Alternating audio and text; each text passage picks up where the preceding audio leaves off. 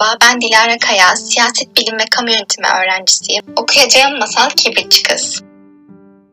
Korkunç bir soğuk vardı, kar yağıyordu ve akşam karanlığı bastırmak üzereydi. Yılın son gecesiydi, yani yılbaşı gecesi. Bu soğukta, bu karanlıkta küçük bir kız çocuğu, başı açık halde ve yalın ayak yürüyordu sokakta. Aslında evden çıkarken ayaklarına terlik giymişti ama bunlar bir işe yaramamıştı. Ayağına çok büyük geliyorlardı. Bunlar eskiden annesinin giydiği terliklerdi. Öyle büyüktüler ki küçük kız sokakta karşıdan karşıya geçerken dolu zingiden iki araba üzerine doğru gelince telaştan terlikler ayağından çıkıvermiş ve kaybolmuştu. Birini bulamamış, diğerini bir oğlan alıp kaçmış. Kaçarken de ileride bir çocuğu olursa terliği beşik yerine kullanacağını söylemişti. İşte bu yüzden kızcağız soğuktan morarmış bir halde ayakları çıplak öylece ilerliyordu sokakta. Eski önünde bir sürü kibrit vardı. Kibritlerin bir kısmını da elinde tutuyordu. Gün boyu hiç kimse bir tanecik bile kibrit satın almamış, Kimse beş kuruş vermemişti ona. Zavallı küçük kız karnı acıkmış soğuktan donmuş halde karların içinde yürüyordu. Yılgın ve ürkmüş görünüyordu. Bukle bukle ensesine dökülen uzun sapsarı saçlarına lapa lapa kar yağıyordu. Ama onun bu güzelliği düşünecek hali yoktu hiç. Bütün pencerelerde ışıklar parlıyor ve sokaklarda nefis kaz kızartması kokuları yayılıyordu. Öyle ya bu gece yılbaşı gecesi diye düşündü.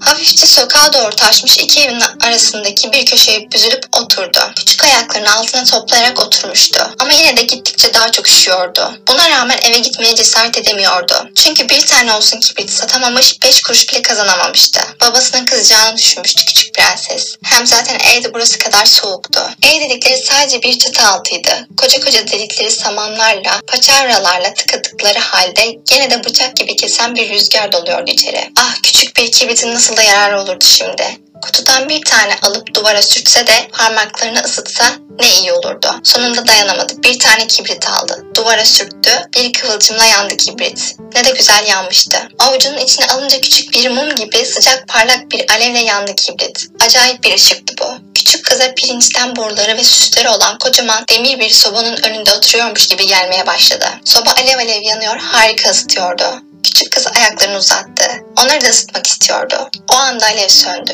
Soba birden yok oldu. Kızcağız elinde yanmış kibrit çöpüyle öylece kala kaldı. Bir kibrit daha yaktı. Parladı alev ve alevin ışığı duvara vurunca tül gibi saydamlaştı duvar. Küçük kız odanın içini görüyordu şimdi. İçeride göz kamaştıracak kadar beyaz bir masa örtüsü serilmiş, masanın üzerinde incecik şahane porselenler duruyordu. Erik ve elmayla doldurulmuş kaz kızartmasının dumanını tutuyordu. Ve sonra daha da şaşırtıcı harika bir şey oldu. Kaz tabaktan aşağı atladı, sırtında saplı çatal bıçakla beraber yerde badi badi yürümeye başladı. Tam da zavallı kızın bulunduğu yere doğru geliyordu. O sırada kibrit söndü. Kalın soğuk duvardan başka bir şey görünmez oldu. Küçük kız bir kibrit daha çaktı. Şimdi harika bir yılbaşı ağacının altında oturuyordu. Geçen yılbaşında o zengin tüccarın evinde cam kapıdan bakıp gördüğü ağaçtan çok daha büyük, çok daha süslüydü bu ağaç. Yeşil dallarında yüzlerce mum yanıyor. Vitrinlerde sergilenenlere benzeyen rengarenk eşyalar yukarıdan ona bakıyorlardı. Küçük kız ellerini havaya kaldırdı. O sırada kibrit söndü. Bir sürü yılbaşı mumu gökyüzüne yükseliyor. Küçük kız bunların birer yıldıza dönüştüğünü görüyordu. Derken şimdi biri söylüyor dedi küçük kız. Çünkü kendisine iyi davranan tek kişi olan ama uzun zaman önce ölen yaşlı büyük annesi demişti ki ne zaman bir yıldız kaysa ölen birinin ruhu gökyüzüne yükseliyor demektir. Kibritçi kız duvara bir kibrit daha sürttü. Kibrit yanar yanmaz etrafı aydınlandı ve bu aydınlığın içinde nurlu sevimli yüzüyle büyük annesi belirdi.